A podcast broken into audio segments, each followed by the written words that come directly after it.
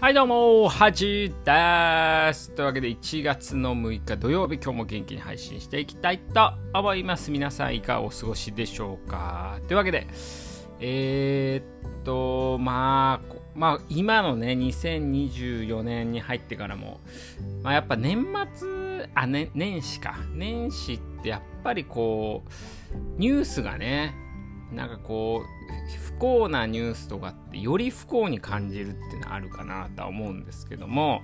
やっぱまずあれですよね。あの石川県の地震ね。うん。まあ僕もね岩手出身だったのあの2011年のね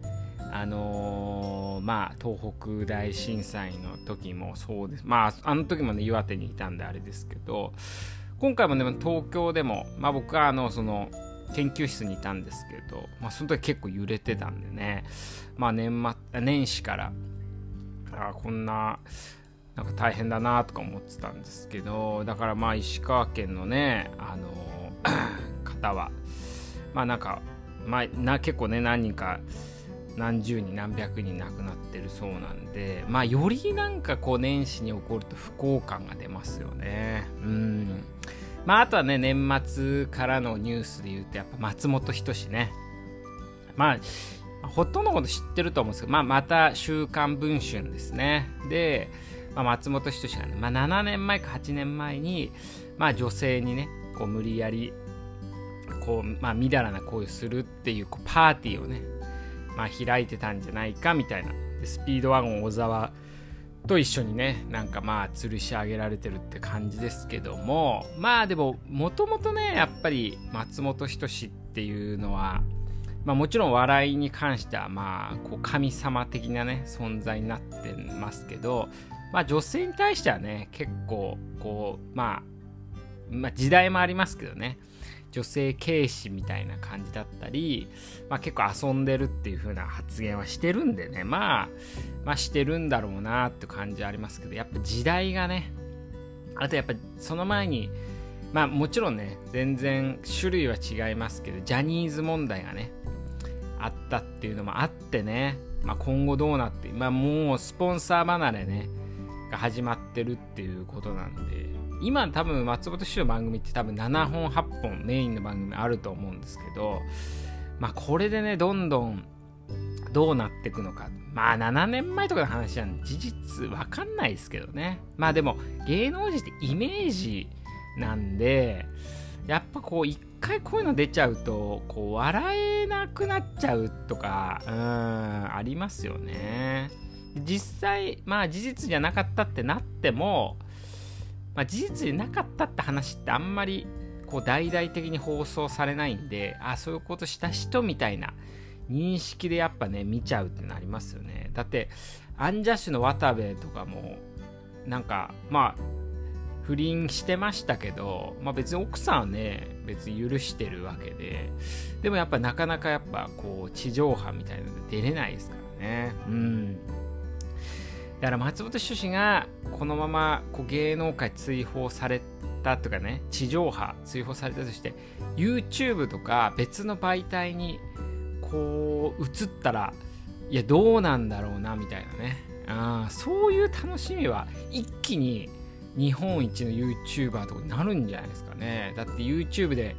滑らない話とかね一本グランプリみたいな。まあ松本人志がやれば他の芸人も絶対参加すると思うんで。ああ、それ面白いっすね。だから、こう、地上波も出なくなって、YouTube とか他の媒体にこう出るようになったら、どうなるかっていうの見てみたいですよね。だから、こう、Twitter とかも結局結構後からやり始め、松本氏やり始めて、今日本で多分一番フォロワー数多いんじゃないですかね。だから、なんかそれも、そっちの方が面白いっすね。今のこう地上波でやるよりは。ああだからそれ期待したいですね。うん。でもこの一件でね一なんか僕が嫌なのはそのまあオリエンタララジオのねあっちゃんね中田敦彦がなんかまあ去年多分松本人志の権力がありすぎるんじゃないかっていう話をしてたんでなんかそれがなんか合ってたみたいな感じで思われるのはすごい嫌ですね。あんま関係ないですからね。うん。でも YouTube にやつ私参戦してきたら面白いっすね。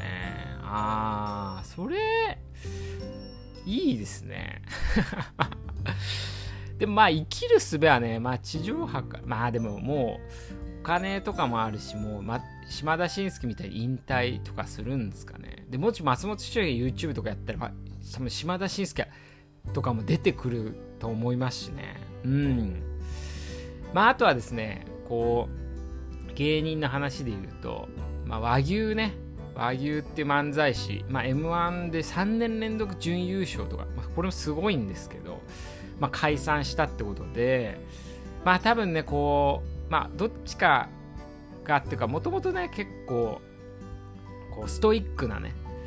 あの、漫才師ではあったんで、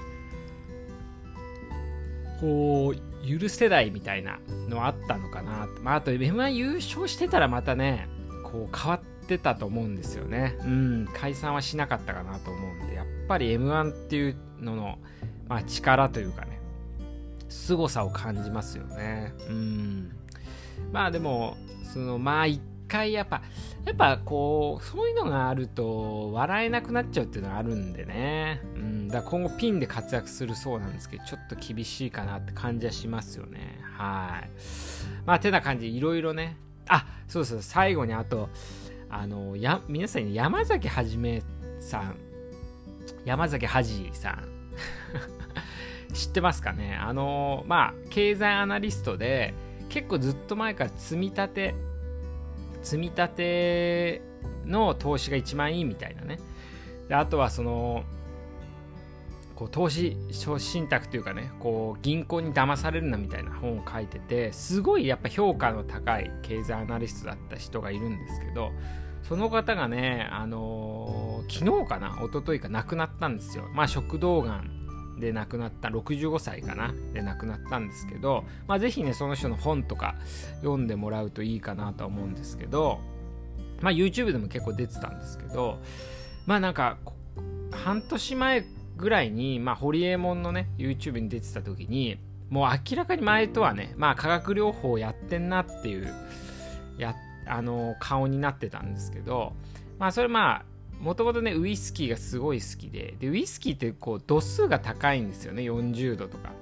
でウイスキー好きな人ってこう香り楽しむ何回で割ったりしないんで結構高純度のアルコールを飲むんで結構食道がんなりやすいんですけど、まあ、食道がんってねあの大体喫煙か飲酒なんで、ね、で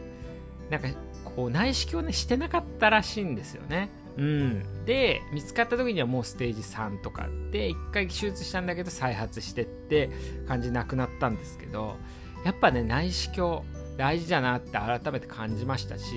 あとはですね結構そういう、まあ、優秀っていうかすごいね、あのー、まあ、頭のいい方というかね、うんまあ、言ってるか喋ってることもすごい理論的なんですけどなのに内視鏡っていうかね年1回受ければいいだけのものを受けてなかったり、まあ、人間ドックしてなかったりまああんまり長く生きたくないってのはあったかもしれないですけどだからその理論的な人が全てのことにおいて理論的とは限らないっていうのはやっぱ改めて感じましたね。うん。だから人って一部のものが秀でてると全てできるように感じるんですけどやっぱ何かがこう優れてるものがある人はやっぱ劣ってるものもあるし、うん、全てにおいて理論的な人ってほぼいないんですよね。うん、だからすごい頭のいい人がこう不倫とかねなんかお金の問題で失脚するっていうのもそうですけどだからすごい優秀な経営者がこう全てにおいて合ってるかって言われるとそうでもないみたいなこ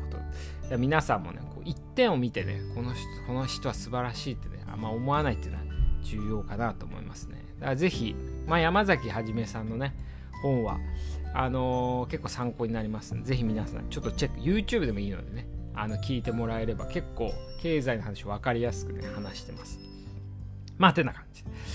皆さんも、まあ、体にはお気をつけてということで、いってらっしゃい。